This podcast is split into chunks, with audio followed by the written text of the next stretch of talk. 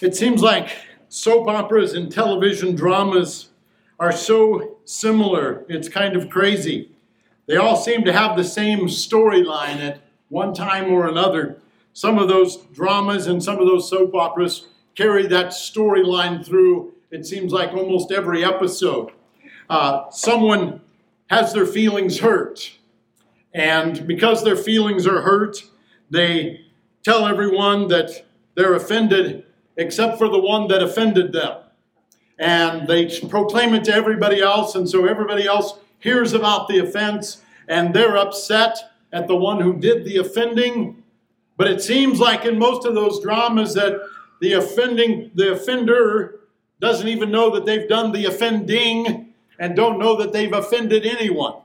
And so that's the whole 23 minute segment is all of this offense that goes on. And then the hero of our story hears it and he says, You know what? There's two sides to the story. And he brings, he does something crazy. He brings the two parties together. And the one party says, Hey, you offended me. And the one who did the offending said, Oh, I did not realize I offended you. That was not what I meant. And then, as the segment closes and as the commercial comes, everything is peachy poochang in Northville once again. And we can wait until next Tuesday and know that everything's going to be okay. It's amazing how, as we think about that, that that same situation occurs in real life. That's not something that just takes place on sitcoms. We see people getting offended all the time. But one thing that's amazing is sometimes we don't have that superhero that steps in to help the offended and the offender come together. This morning, our journey through Second Corinthians continues. And a situation in Corinth has occurred. And as a result of that situation, there is division within the church. There is a lack of unity within the church. And there is a need for forgiveness, and there is a need for comfort to be given. And Paul is writing this letter to encourage them to forgive and encourage them to comfort one another through this difficult time. So, as we look at this passage this morning, hopefully we'll see the importance of forgiveness and be reminded of the value of comfort. Before we dive into this passage, let's just have a word of prayer. Father, we're grateful for this morning that you've given to us. Lord, grateful for this opportunity that we have to be able to look into your word. And I pray, Lord, as we look into your word, that your word would look into us. I pray you'd open our hearts and our minds to what you have for us, Lord. And I pray that when we leave here today, we'll know that we've heard from you. And so, Lord, the only way that can happen is if you speak. So we pray, Lord, that we would hear you today. Father, we're so grateful for who you are, so grateful for your living word. And it's in your Son's name we pray these things. Amen. Hopefully, you have your Bibles open already to Second Corinthians chapter 2. We want to dive in and look at verses 5 through 11 as we begin this morning. Second Corinthians chapter 2 verse 5 says this, Now if anyone has caused pain, he has caused it not to me, but in some measure, not to put it too severely, to all of you. For such a one, this punishment by the majority is enough.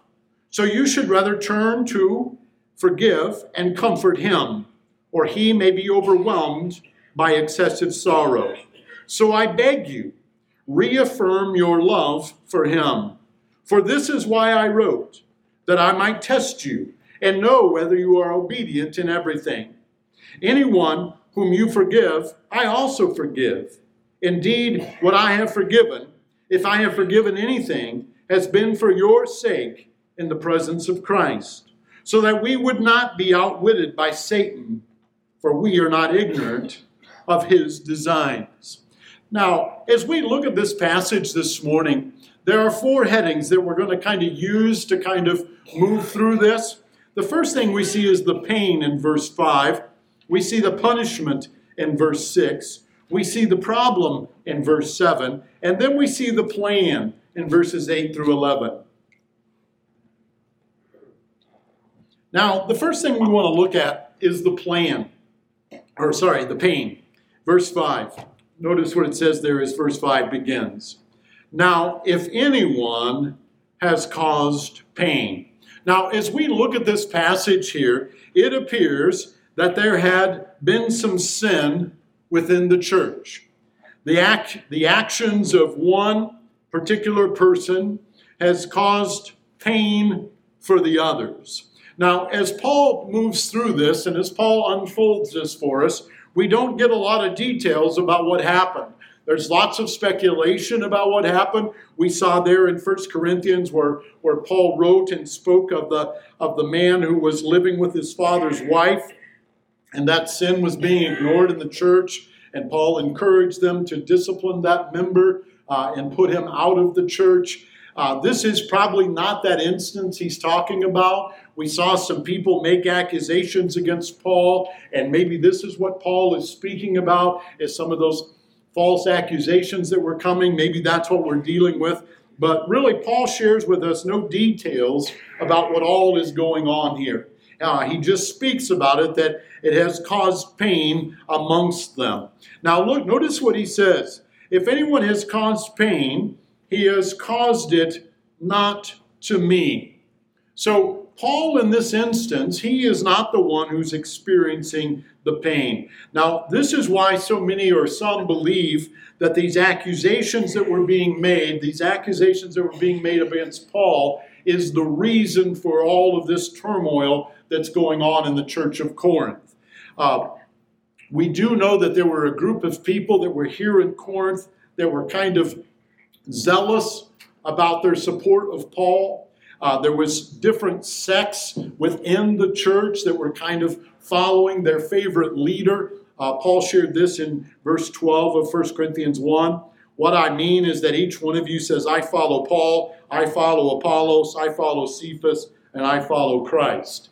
And so, what some believe here is there are a group that are seeking, and Paul is their favorite preacher and someone from one of these other groups made an accusation about Paul, uh, or maybe a false teacher came in, or not a false teacher, but someone from that group came in and, and made these accusations, and it offended Paul's group. And so, because that group was offended, there's a lack of unity here in the church. And some believe that, that maybe that's what was they were talking about, and they were holding on to the hurt that was there. That could be what was taking place. But either way, there is a hurt that's here. And Paul says, you know what? I'm not hurt. I'm not offended. You guys can be offended on my behalf, but I am not offended by it. I have, I have forgiven them for that offense. Now, notice his verse 5 continues. He says, But in some measure, not to put it too severely, to all of you. Now, whatever this sin was, has caused some pain to others within the church. And Paul says, not to put it too severely, but this sin that has taken place has affected all of you. It's caused pain in some degree to all of you. And so, as a result of that, there was a lack of unity. Now, Paul is not downplaying the event. Paul is not making light of the event. He understands that they are hurt. And this sin that has taken place has hurt everyone that's in the church. It's amazing as you think about this that this is the problem with actions that are wrong. It hurts others. We don't often like to think about it, but it hurts other people. It is impossible for there to be hurt or for there to be strife that it doesn't spread to others.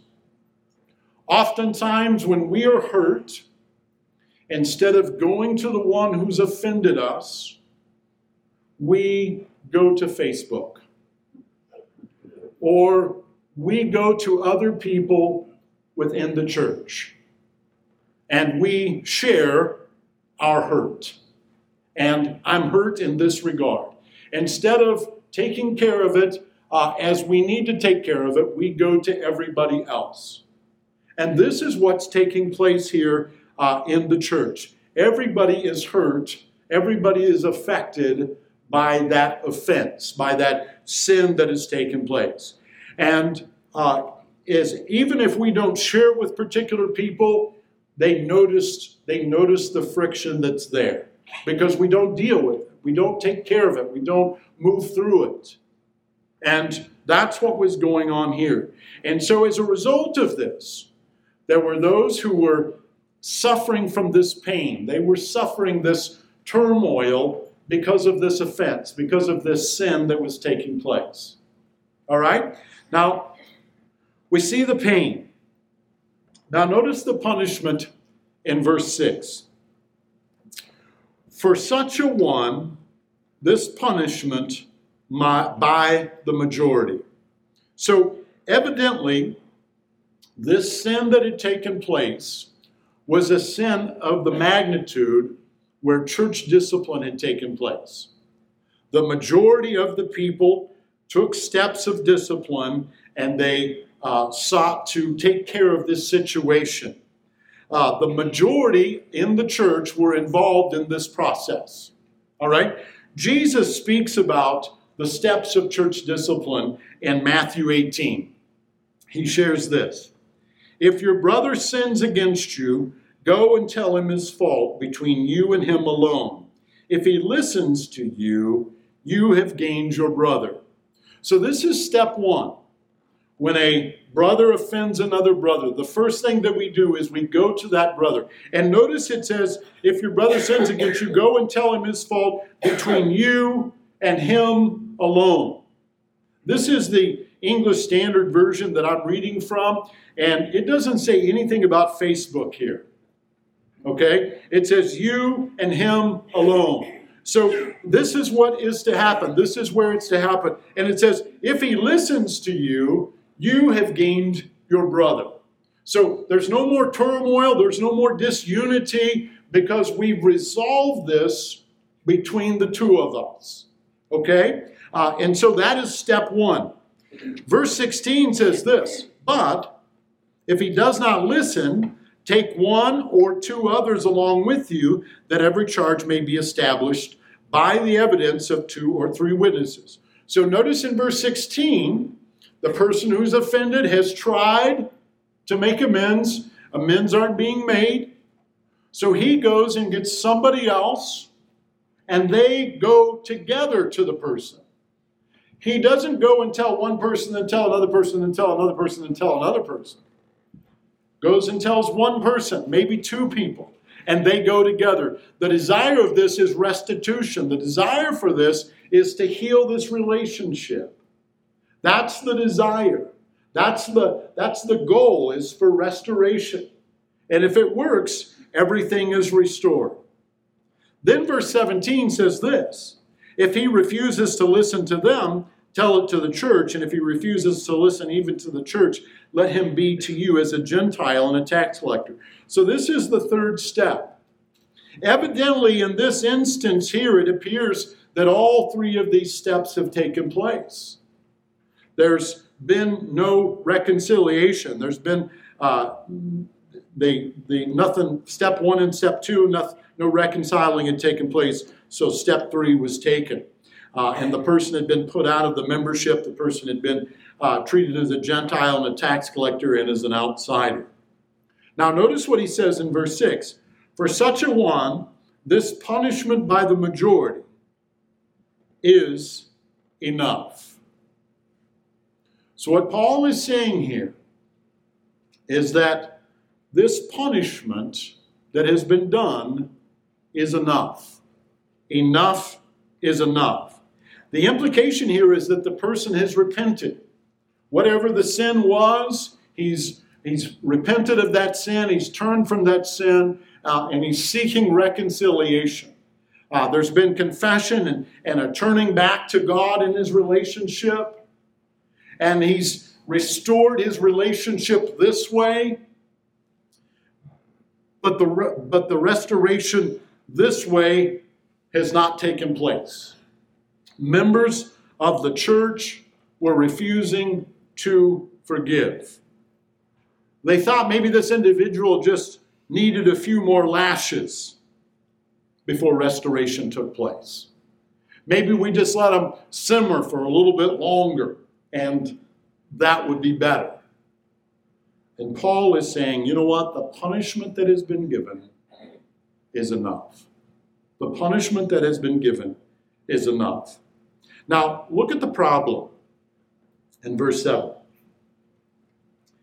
So, you should rather turn to forgive and comfort him. It is time for them to reconcile in this relationship with that one who has been exiled, that one who's been excommunicated. Now, notice the contrast here as we look at verse 6 and verse 7. For such a one, this punishment by the majority is enough. So, because that punishment is enough, you should rather turn to forgive and comfort him. The discipline has happened. The discipline has happened. Repentance has occurred. Now, restoration of this brother needs to take place. Restoration is the completion of this discipline circle. Each step has been taken as it needed to be taken.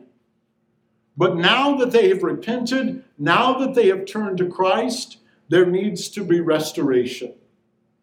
As we think about church discipline, as we think about the use of church discipline, that is the goal restoration. Everything has worked so far in this event except for the restoration. Paul wrote this to the church of Galatia, Galatians 6, verse 1. Brothers, if anyone is caught in any transgression, you who are spiritual should restore him in a spirit of gentleness. Keep watch on yourself, lest you too be tempted. If they're caught in this transgression, restore them. Whatever it takes to bring them back, that restoration needs to happen. And the result of that will be unity. Instead of the disunity that was going on, this restoration would take place and it would bring about unity. That's what it needed to take place. That's what needed to happen next. Restoration is the end goal. Now, notice what he says in verse 7 as it continues. Or he may be overwhelmed by excessive sorrow. Due to the conviction that he's experienced, there was sorrow. And there needed to be sorrow. This is 2 Corinthians 7, verse 10. It says, For godly grief produces repentance that leads to salvation without regret, whereas worldly grief produces death. So, godly grief produces repentance. When there's a recognition that I've sinned against God, then that brings about a godly grief and when I realize that I have sinned against God, that brings about repentance. And when I repent in regards to this relationship, this enables me to renew and to restore this relationship. This repentance of this person was real. They experienced regret, there was repentance. Now it was time to restore. If restoration didn't take place, this person would go further into their sorrow as a result of that. Instead of being restored into the family, they would be swallowed up by their sorrow. So, restoration needed to take place. For the Corinthians not to forgive this person who was repentant, who had repented, they were, in fact, guilty of sin themselves. This is Matthew chapter 6, verse 14. If you forgive others their trespasses, your heavenly Father will also forgive you. But if you do not forgive others their trespasses, neither will your Father forgive your trespass. They had taken all of the right steps, but because they were not willing to restore this one who had walked away, as a result of that, they themselves were in sin. So Paul has a plan. He says this in verse 8. So, I beg you to reaffirm your love for him. This is a strong request from Paul. He says, I beg you, I beg you uh, to reaffirm your love for him. This person needed to feel that love. That people, that this person needed to have that assurance. They needed to experience that love. Paul wrote the love chapter. And he wrote the love chapter to the church of Corinth. 1 Corinthians chapter 13. Look at verse 4. Love is patient, love is kind, is not jealous. Love does not brag, and it is not arrogant. It does not act unbecomingly. It does not seek its own, is not provoked. It does not take into account a wrong that suffered. Now, what that means is that there is forgiveness that's there. When we have a love for somebody, when there is a genuine love for them and we have been wronged and they confess that love and they repent of that sin, or they confess of that sin, sorry, repent of that sin, that love that we have for that brother opens up our arms, doesn't keep track of it, but brings them back in. This means that we don't keep score.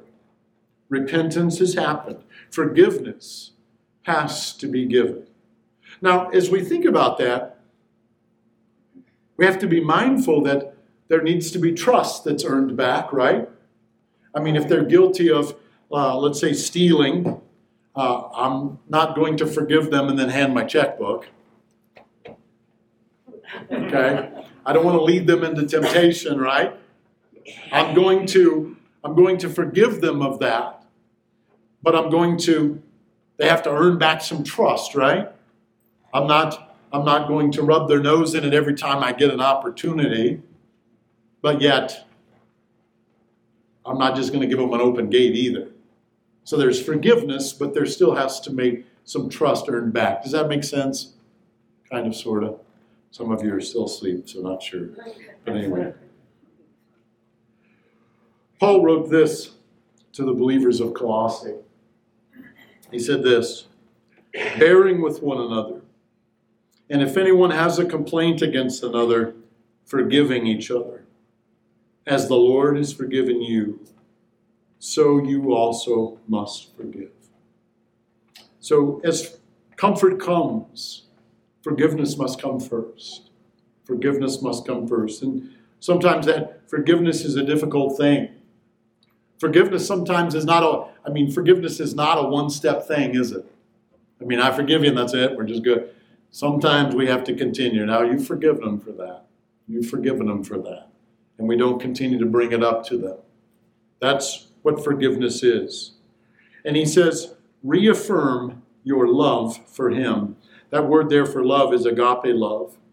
And that really is the core of, of forgiveness, isn't it? Unforgiveness is a lack of that. But forgiveness is that agape love. Reaffirming that love is, is what is needed, allowing them to return into the fellowship of the church. Now, notice what he says in verse 9 For this is why I wrote, that I might test you and know whether you are obedient in everything. Paul had written a couple of harsh letters and he wanted to see disciplinary action taken. But his desire was to see that person repent. He wanted it to happen, and he wanted it to happen before he arrived. This is what he wrote in 2 Corinthians 2, verse 3. I wrote as I did, so that when I came, I might not suffer pain from those who should have made me rejoice. For I felt sure of all of you that my joy would be the joy of you all. It was intended to test the Corinthian believers, to see that repentance take place, to see that restoration take place. That's what Paul wanted to see. Would they be obedient in that restoration process? Now, Paul shares his forgiveness example. He says, Anyone whom you forgive, I also forgive. Indeed, what I have forgiven, if I have forgiven anything, has been for your sake in the presence of Christ. Paul is all about forgiveness. When they forgave them, Paul would also forgive. Paul was not holding anything against that person. Paul had forgiven them. He doesn't share that I can forgive, but I just can't forget. Because what really is that? It's just me holding on to that, isn't it? Paul doesn't share that. He says, I have forgiven. And I have done it for your sake in the presence of Christ. He's forgiving just as Christ has forgiven. He is forgiving. Paul said this to the people of Ephesus in Ephesus 4 in Ephesians 4:32. He says, "Be kind to one another, tenderhearted, forgiving one another, as God in Christ forgave you." Paul wanted the Corinthian fellowship to be restored. He had forgiven just as Christ had forgiven him, and he wanted to see that forgiveness in their midst as well. Now, notice what he says in verse 11 so that we would not be outwitted by Satan. For we are not ignorant of his designs. Corporate forgiveness. Corporate forgiveness would keep Satan from getting a foothold in the church. This implies that unforgiveness creates an opportunity for Satan. You know, Satan desires to outwit us. Satan desires nothing more than to get a church divided against itself. That's his desire. He knows that when we're divided within us that we're going to crumble. That's he knows that. And he's always seeking a way to divide, and he's always seeking a way to destroy. And when there's this unforgiveness, when there's this unforgiveness that's taking place, this opens the door for Satan. Paul shared this in Ephesians 4, verses 25 through 27. And Paul was talking about Paul is talking about relationships. And when I do premarital counseling, I often share this verse to married to couples before they get married. Uh, when couples come in and they're struggling, this is a verse that I often share. But it says this in verse 25 Therefore, having put away falsehood, let each one of you speak the truth with his neighbor, for we are members one of another. Be angry but do not sin. Do not let the sun go down on your anger, and give no opportunity to the devil. Speak truth to one another. Someone angers us, be truthful. Don't turn their sin into our sin. Don't let it be a time of gossip or a time of slander. Go to that person and speak with that person. The devil is always scheming. The devil is always looking for opportunities. Paul or Peter shared this in 1 Peter 5, verse 8. Be sober minded, be watchful. Your adversary, the devil, prowls around like a roaring lion, seeking someone to devour. Peter says, Be aware, be on the lookout. Turn from that hurt and seek restoration. That's what Paul's desiring forgiveness and restoration. That's what Paul wants to see take place here in the church of Corinth, so that they keep Satan away. That's, that's what Paul is encouraging them to do. That's what Paul desires them to do. He knows that there has been pain, he understands that. He didn't make light of it. Well, you're just being a wimp. Come on, cowboy up. He doesn't, he doesn't share that. He knows that the pain is real the punishment that has been granted to this person has run its course. It's done what it was supposed to do.